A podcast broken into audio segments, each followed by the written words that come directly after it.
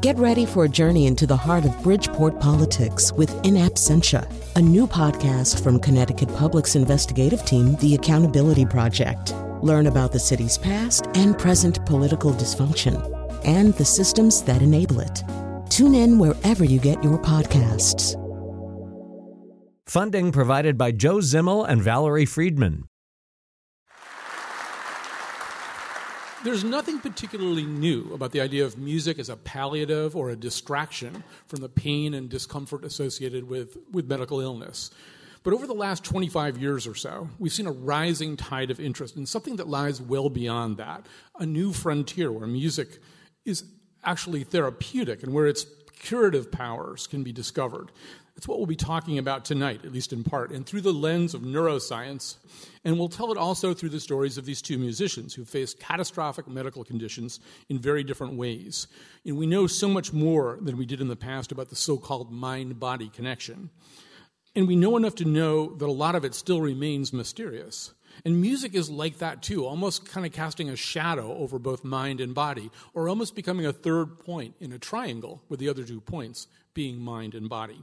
No one here tonight is going to tell you that music alone can solve medical problems, but I'd be willing to bet that after tonight, you'd be far less likely to address any medical crisis in your life, which I hope you don't have, uh, without at least exploring and, and adding the musical dimension to what you're doing for yourself. And maybe adding the musical dimension even more right now while, while you're in the pink of health. I think you'll hear ways in which it can forestall various kinds of medical conditions. But rather than me talking anymore, and before we begin the conversation here, and before I even introduce everybody to you, I thought we'd begin with some music. So, our musicians up here are going to play something for you. Maybe as opposed to how you ordinarily listen to music, eh, see if you can notice a little bit more about what's going on inside you as you listen to this music. And we've got people up here who can then tell you what was going on inside you. Um, are you ready?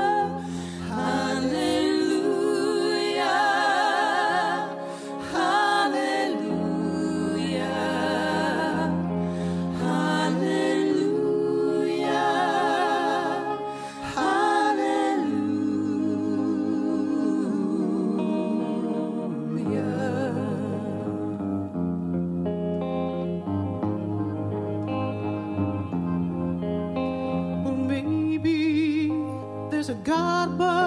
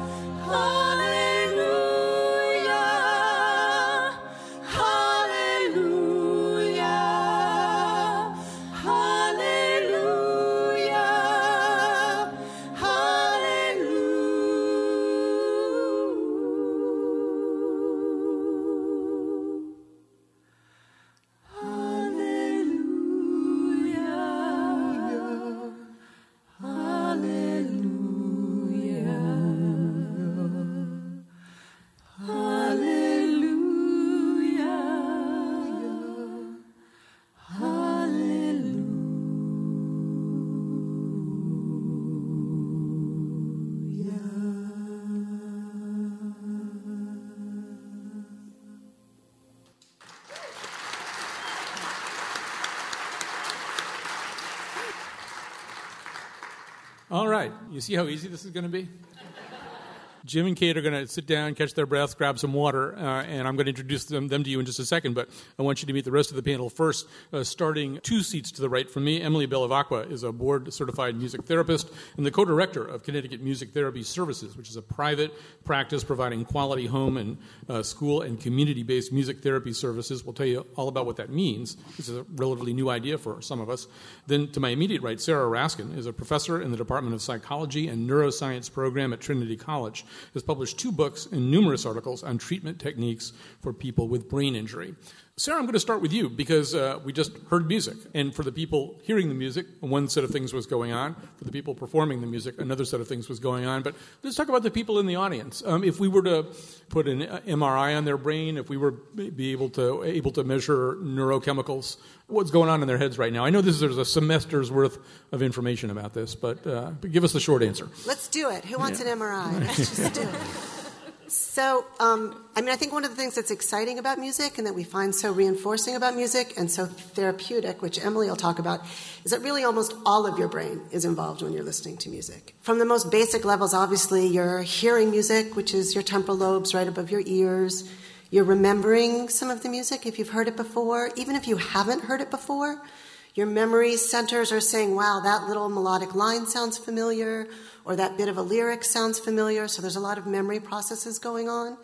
There's also all kinds of things about rhythm that happen in your cerebellum, which is in the very back of your brain. It's very arousing, it's very activating, and so all of those arousal systems are going on. But I think what all of us experienced, probably more than anything, is the emotional component of the music. And those kind of deep limbic, amygdala, emotional centers are what we all just experienced so fully. And, you know, people who study this um, talk about music that gives you the chill down your spine versus, so they write scientific papers about chill music versus not chill music. So, and I think this is truly was chill music that we, I think for everybody here, different people have different chill music. Of course, it's individual. But I think that was probably chill music for everybody here. And for me, the most exciting part of it is, and this is something I didn't really understand, I'm not a musician, and I didn't understand until I started reading about music in the brain, is that so much of music is about building for us expectations, and then the composer and performer can either fulfill those expectations or not. And so that makes the music interesting. And so the part of the brain that's involved in that is your frontal lobes, which are my personal favorite part of the brain. and the part that are involved with sort of your highest level of thinking, planning, problem solving, kind of what we think of as who we are as a person. And so those are quite activated all the time in music. Actually, Emily, this does segue very nicely in, into what you do. Whether you're working with someone with chronic dementia or a traumatic brain injury, someone uh, with autism, some of the things that she's talking about are things that you're actually trying to engage and maybe we should just begin by explaining what music therapy is. That would be a good sure. thing to do first. Essentially, what we're doing is we're using client centered music experiences to help promote positive change. We work with children and adults with a wide range of special needs. Um, so this could be like a child with autism. This could be an individual um, who has um, undergone trauma. It could be an older adult with Alzheimer's and dementia. It could be in a medical setting. We really work across the board. But we're working with clients and their families to figure out what goals are we trying to reach and what kinds of music experiences are we going to use to meet those goals. So it's a little bit different in some ways. I mean, one thing that you, you, told me it wasn't it isn't prescriptive. It isn't take two Coltrane and call me in the morning. It's right. You, you, you really have to begin with the person. Exactly. So I'm a humanistic therapist, and music therapists come with all different orientations. It's completely client centered. It's a triangle. It's so, you know, if you look at a triangle, music is on the top, and then the client and the therapist are the two bottom points. So, through this relationship that we form with the client, through consultation with their family, and through other, you know, therapists, teachers, caregivers, we're able to really figure out what are the goals we're working towards, and then what client centered, and I keep saying that because it's not prescriptive. It's not that we do the same things with every child, whether they have the same diagnosis or with every adult with Alzheimer's, you know, even if they're the same age and have, you know, similar you know things going on it's really about kind of in that moment forming that relationship and figuring out what kinds of music and music experiences to use so it might be a lot of receptive music. So playing music for the client. It might be songwriting. It might be having a client, if they're able, you know, say it's a, an adolescent um, who's going through depression or has some any number of other things going on, journaling and then taking those journals and turning them into music. It could be playing instruments with them. It could be singing familiar songs. It could be using more structured music experiences to help a child with autism with flexibility. I could go on and on and on, but the main point is that it is client centered and it is relationship based. You know, before I introduce uh, Jim and Kate and bring them into the conversation, Sarah, one thing that I'm thinking as Emily is talking too is that another thing that music does that fits in very much to what you were saying before is it sort of bypasses conscious intent in a lot of ways. Like when they were playing, I started to get, as we say, verklempt. And I don't even really like that song that much. And I think, you know, it was in Shrek and it gets played too much. And it's just, you know, but I'm sitting there and I'm tearing up. You know, I mean, I've had sort of a complicated day. I've been feeling like I'm under a lot of stress getting this thing ready. There's a lot of moving parts. And suddenly, and we can romanticize this, and I'm sure Jim and Kate can give us romantic answers about this, but something's going on in my brain that I'm not consciously in control of, right? Does neuroscience have a sense of what's going on? In my brain specifically? I need, you know, I need to know right now. Well, you know, as Emily said, it's very individualized. Yes. So we'd have to really work together for a while for me to answer Yeah. that. I guess I'm asking, are you saying what changed your mood when you Yeah. were listening to it? Even Yeah, though it's kind of the song that you don't really like. Right. Yeah, so there's all kinds of evidence. I mean, some of the really exciting evidence about the therapeutic nature of music is that it reduces our stress. So you can measure stress hormones go down. You can measure things like T cells go up. I mean, there's all kinds of effects on your immune system and your hormones, and those things affect your mood. But the other thing that happens, which is a great thing to know about, is that it affects your dopamine pathways, and these are those pleasure pathways. Mm-hmm. So the dopamine pathways get you in trouble if you get addicted to something, but if you don't get addicted to something, they're the thing that makes it feel good. So you eat chocolate, you listen to music, you have sex, whatever it is that makes you feel good, you're releasing dopamine, and that's the thing that you- tells your brain, or that brain tells you, or however you want to think about it, do that again. That was good. I liked that. And music has a really powerful effect on dopamine release, which is, again, I think what makes it go- a good tool in therapy setting. Let me bring the rest of the panel into this conversation. Jim Chapdelaine, if I were just going to tell you everything that Jim Chapdelaine has done, that would basically be the whole night. Jim's also obviously an amazing musician in his own right. He is a guitar hero. He has won more Emmys than we have uh, seats here uh, in this amphitheater for his producing, uh, his behind the scenes work. Sitting to his immediate left is Kate Callahan, who is one of the many musicians that Jim has produced for. Kate's an amazing musician in her own right. Her uh, latest CD is Two Doors. She has that's her third CD. Well, I mean, in some ways, all the introduction you really needed to either one of these people is what you heard uh, when they first started performing. But we're going to start telling you some stories here that fit very much into what we want to talk about tonight. And we'll start, Kate, if it's okay, with your story. Part of your story begins in 1996 on a ski slope where another skier ran into you. You suffered a traumatic brain injury and a significant, tra- I mean, you probably really don't remember a lot of the things that happened even for a year or two after that, maybe? A year or two, sure. Yeah. Yeah. And this is something that was uh, that your family and doctors attempted to control with, you know, pretty large cocktails of drugs um, that weren't helping that much. And you had played uh, cello, I think, growing up, and you had sung growing up. At a certain point, your um, parents decided to take you off the drug cocktail, and suddenly you wanted to pick up a guitar. Maybe you can also pick up the story from there. What what happened? Coming off the drug cocktail was like processing out heroin. It was the shakes and the pain and the nausea. And for days, I think it was 11 days, that I went through that. But that was the way we as a family unit decided to do things. I wouldn't suggest it. But as Colin said, releasing my system from that massive dose of, of the drugs did allow me to start feeling and having original ideas and inspired thought. And I remember one day I you know, as my mom describes it, was out of the blue. We hadn't been having a conversation like this. And I just said, What if I learned to play an instrument that I have no prior history with? Because I had tried to pick up the cello again, and it had been equally traumatic in that I couldn't make sense of it. And I, but I remembered that I had been a fairly accomplished player at that age. So, what if I decide to play an instrument that I have no history with, so I, I can't compare myself? And I thought, what about the acoustic guitar? And I do remember this vividly. My mom bolting up out of her seat and grabbing the Sunday Hartford Courant and looking in the classifieds. We found a, a little ad for a guitar teacher about a, less than a mile away, Jamie Sherwood. So I spent a year with Jamie, um, and I'll describe a little bit of, of this. When I began my lessons with Jamie, I couldn't walk down the stairs alone. I had very uh, therapeutic glasses that I wore because my vision was pretty impaired. Uh, my coordination was sketchy, and I couldn't remember from week to week that I was taking lessons. So, so it began very uh, slowly and tenuously in that I had to be reminded, hey, you know, you, you decided you wanted to do this. And so I would practice sometimes five minutes a week at the beginning. And over weeks and months, things started to change. My balance started to improve. I started to walk the steps down to the music studio on my own.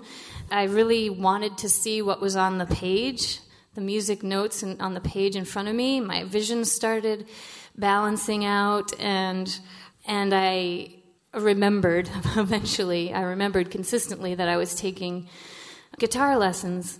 The one point I want to bring up is that part of the trauma to my brain left me feel left me without an understanding of what music was. And I had been a musical kid, played the cello and sang in choirs, but I didn't understand after the brain injury that you could open your mouth and make sound other than speech. For some reason, I didn't understand that.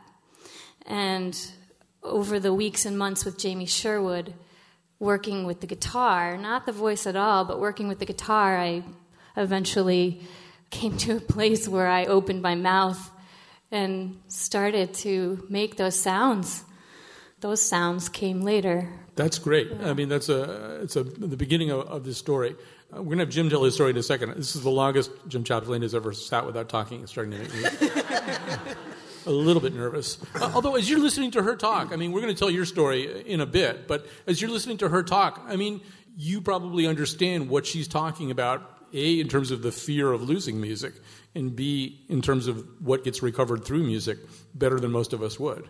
Kate and I have a, a very different sort of journey that we took, but uh, oddly enough, we met in the middle of chapter two of my little story, and uh, and she had to be very, very patient. I don't know, I forget how many surgeries I had while we were making a record, and I'd come in and I'd play a part on a record with one finger, and she go, "Oh, that's that's good, that's good."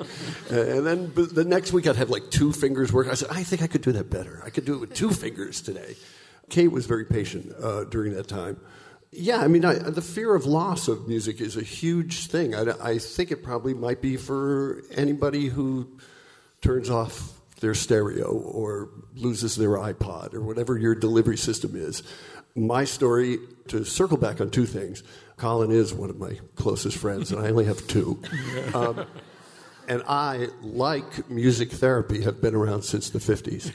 Um, so when I was in college, I was 22, I decided to get a knee operation. And so I got health insurance. And I just, during that time, I decided I'll, take guitar lessons from this guy, Pat Metheny. So I'll take a year off. And, and so I, I did that. And, and we were cooking along, and, and uh, I had this thing growing. And I go to a doctor, and he give me Blistex. Kept growing, and they give me chapstick. And I, and I thought that was a proprietary thing for me. I ended up going to 12 doctors and finally got diagnosed with this rare form of cancer called angiosarcoma. So I went through 12 doctors, and the prognosis is very grim. There, 30 to 100 people get this a year, and very few people survive more than a year and a half. Um, and I had it three times over the course of uh, four years, I guess. Uh, so my nose was built out of my ear, my ears built out of my tongue, and then them bones, them bones. And then years later, it all started to, the treatments from chemotherapy and radiation started to come back and sort of take their toll. And that's sort of chapter two of, of my story. But chapter one was existence. Like, how do I exist? And the way I existed was I played guitar every single day that I wasn't throwing up. And I would play for eight hours a day because it was the only thing that sort of kept my mind off of this big sort of wolf breathing in my neck. And later on, it sort of the effects of it become more existential as opposed to just existing. Like, like how am I going to exist now? It looks like I'm going to, and now what do I do with it? What we thought we'd do tonight is talk a little bit, and then do a little bit of music, talk a little bit, do a little music. But I think uh, the musicians are going to take over for a little bit here and do uh, Kate's songs right now.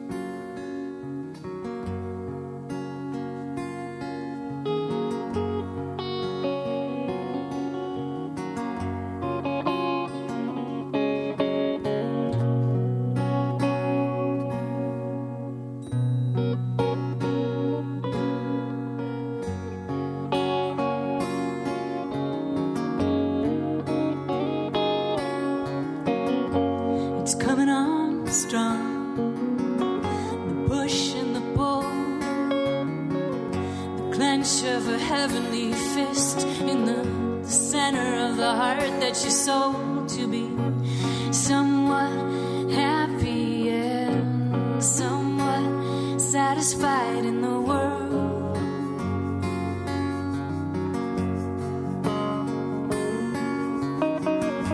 And Your knees are touching my knees, and I know what you're keeping from me. Cause I'm keeping the same things from you, and I feel if we're gonna go through,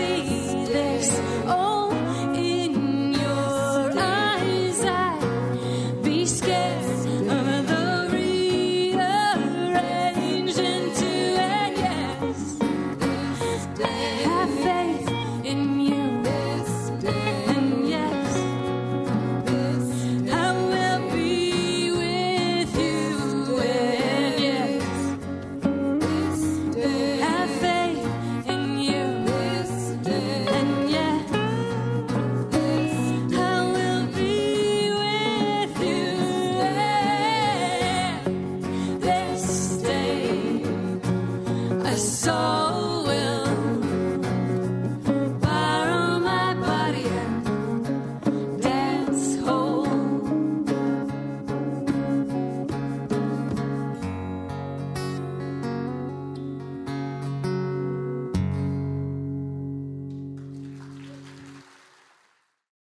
This show was recorded last week at Watkinson School. The guests are musicians Jim Chapdelaine and Kate Callahan, neuroscientist Sarah Raskin, and music therapist Emily Bellavacqua. The topic When Music and Medicine Collide. Jim, um, we're going to have you perform some of your songs, but before you do that, this is something we talked about. You wanted to do the, the, the loop. Tell them about the loop. Tell them about what's going to happen. Okay, so it's, I'm going to try to do this in like a minute or two. So if, if you have a problem with repetitive figures, now would be the time to, to hit the loo. I'll try to make it really fast. But sometimes when I'm pottering around my studio, maybe I don't have an idea, or maybe I'm in a particular mood uh, and I, I'm not quite sure what to do with some emotion or something. I'll make a little, I could spend up to an hour making a, a four bar loop. I won't do that today. But a lot of times it's just to relax myself. And if I find a good one, I'll leave it running for days. So when I walk in my studio, it's playing. And, oh yeah, that. And and then when I step on the button, it's gone forever unless I record it. And occasionally I'll make a little library of these that I use for film. So if you want, I'll, I'll just make one Yeah. now. It takes seconds, and then it goes away. And I think some monks come in and bless my pedal board. All right.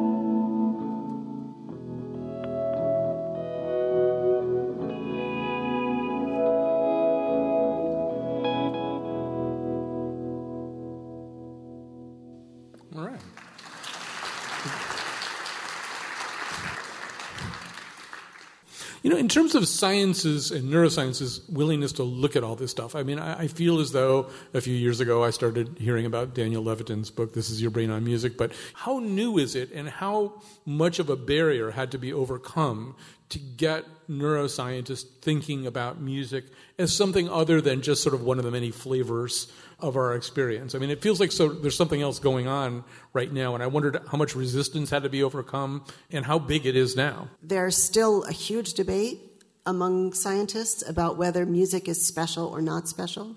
So, is music a byproduct of language and other activities that we do, what Steven Pinker right calls cheesecake, hmm.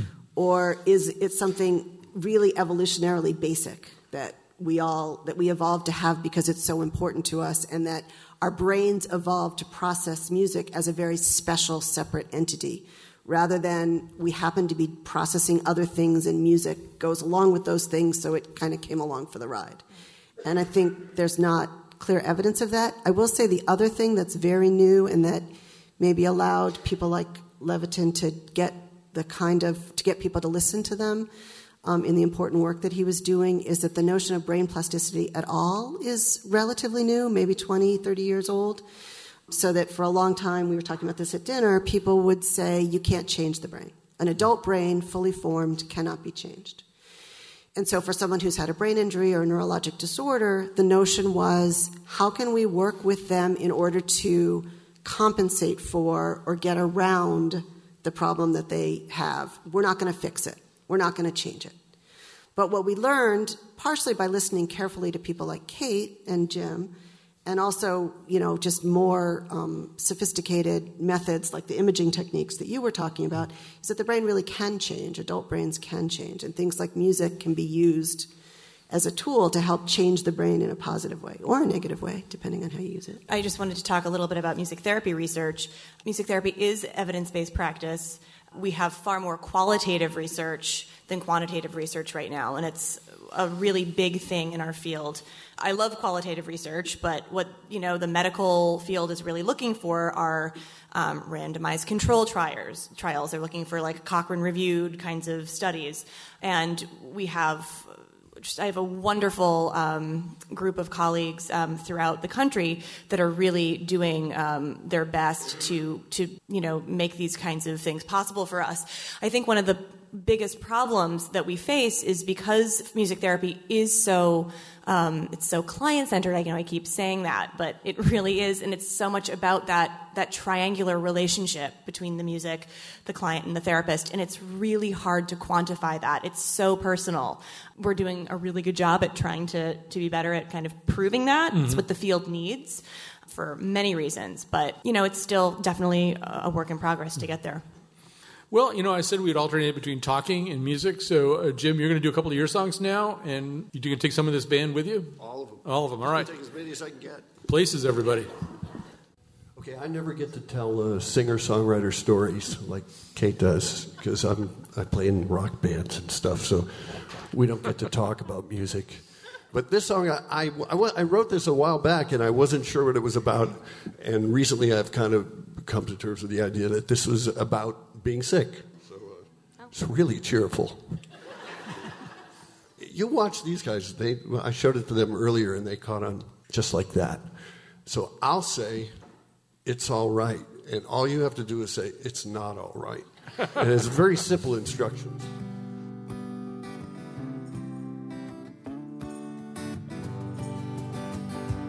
People say, "Don't worry,"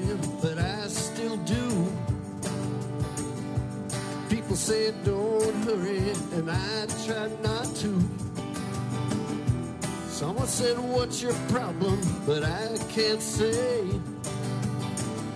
Someone said, Why is you always looking that way? And I say, Well, it's alright. It's not alright. Well, it's okay. It's not okay. Well, it's alright.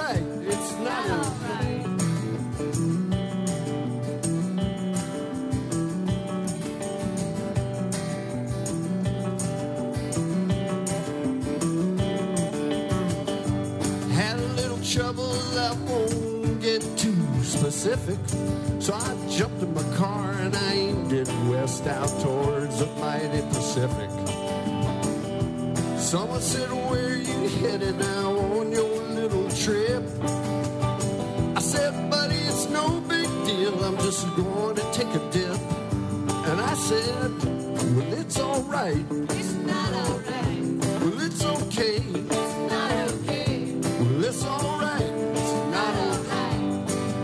celebrate, Kate.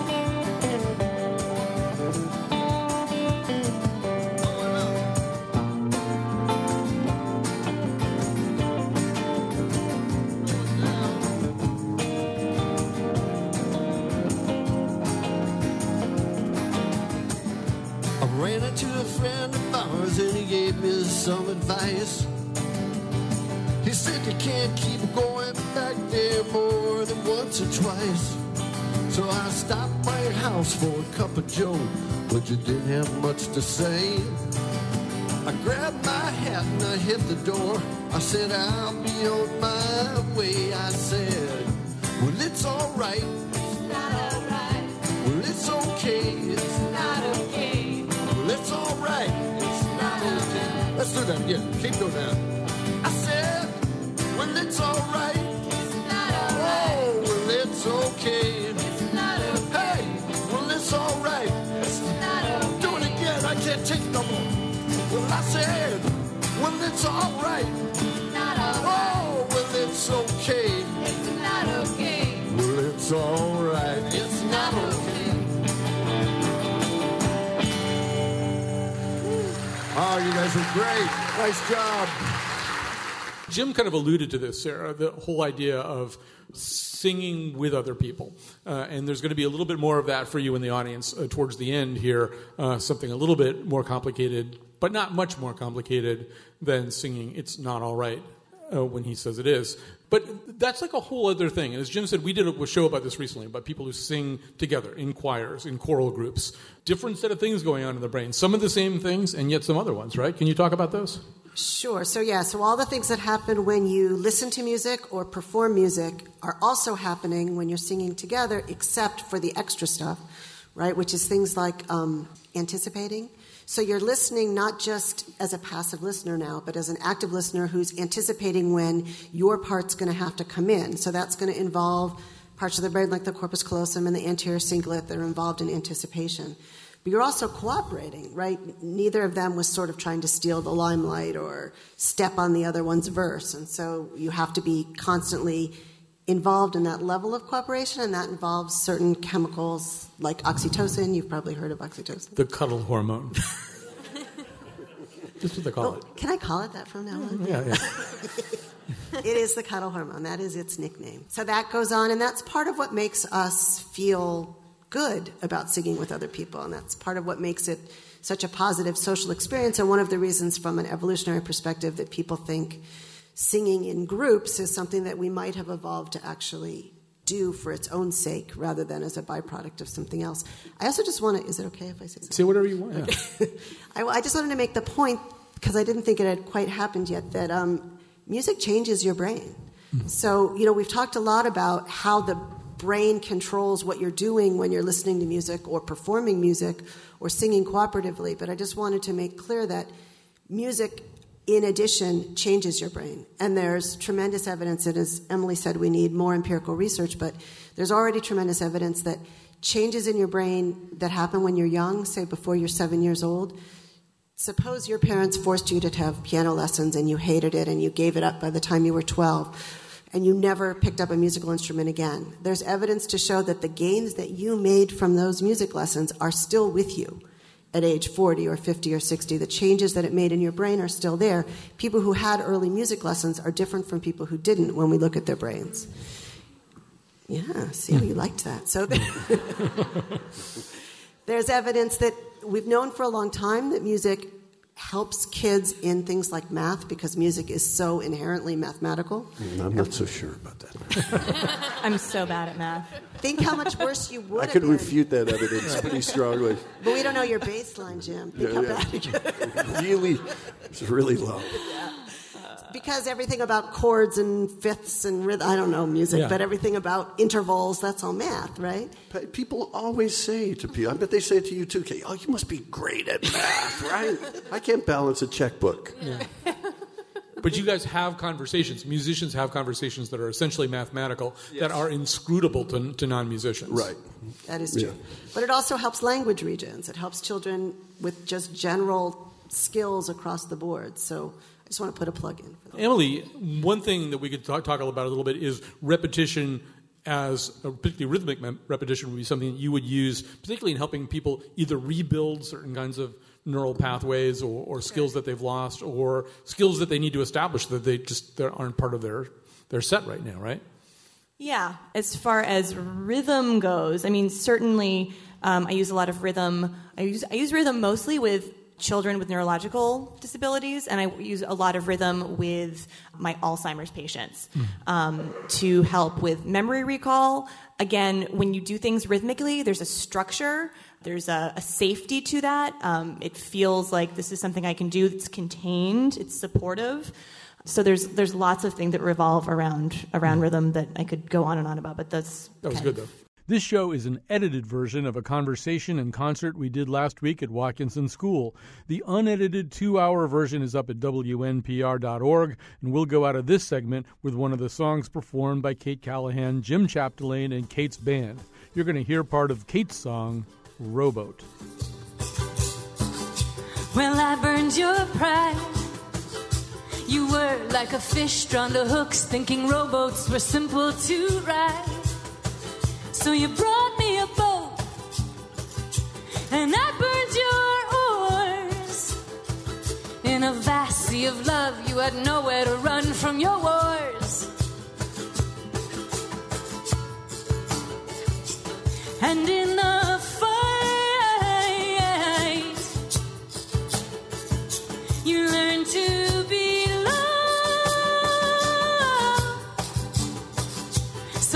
Burned your doubt like a door in the face. You could shut all of life's loving out. So I burned your house and knocked down your door. And you, in your faith, it was all I could do to her. Adore.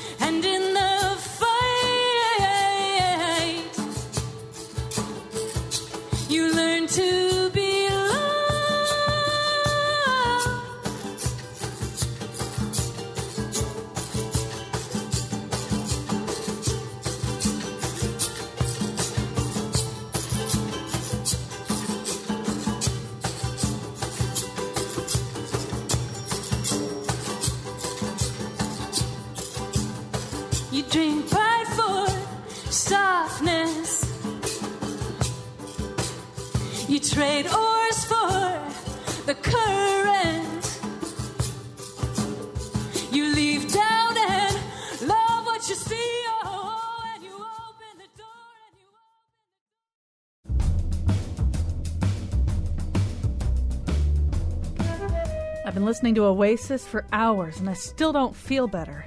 Today is gonna be the day that they're gonna throw it back to. See, my headache is worse. Today's show was produced by Betsy Kaplan and me, with extra help from Jim Chapdelaine and the gang at Event Resources. Executive producer Catie Talarski kept the whole thing rolling, and our interns were Anna Novak and Catherine Pikus. The part of Bill Curry was played by Ace of Base. And now, back to Colin and Watkinson. Before we go to the last little thing that we're going to do, um, I have one last question for, for you, Kate, because I don't think I've ever asked you this question. What do you think happened to make you get better? I mean, if you had to describe it not as a neuroscientist, not as a music therapist, but let's say even you were talking to a child who wanted to know what happened, what would you say? What was, what's your experience of the role that music played in your recovery? Well, picking up from where I left off at the beginning uh, around having studied for a year and finally making that connection that I could open my mouth and make tones and melodies come out. Once that occurred, you know, I did start writing songs rather quickly, and I, I think I do know why. It's because music started to engage my emotional my emotional experience. Whereas certainly on the cocktail of drugs I was on, my emotional spe- experience was pretty flat. flat. Um, so as I worked with the music, the guitar, and the singing, my emotional experience became more colorful. And I can remember what got me to sit down and write my first song. It was envy. I remember a young man who I might have had a, a bit of a crush on um, telling me about this band he was starting and, and describing it, and it, it sounded perfect for me. You know, of course, I was waiting for him to, to ask me to join his band. They needed a guitarist, and he didn't, and he didn't, and he didn't. And finally, one day, I, I was just so envious of what he had that I wasn't being invited to do that I sat down and I did it myself. Jim, one thing that we, you and I talked about early on was, and we've done this once before actually at Freshly Squeezed, that it's, it's good for the audience, I think, if they sing, right?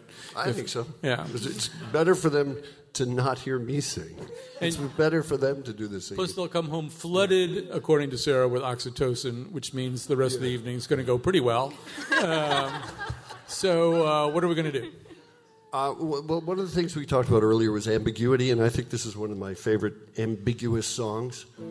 And uh, Kate agreed to go along with this ruse.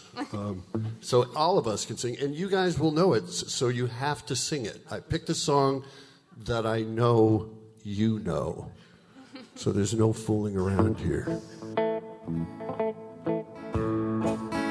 When I was just a little girl, I asked my mother, what will I be?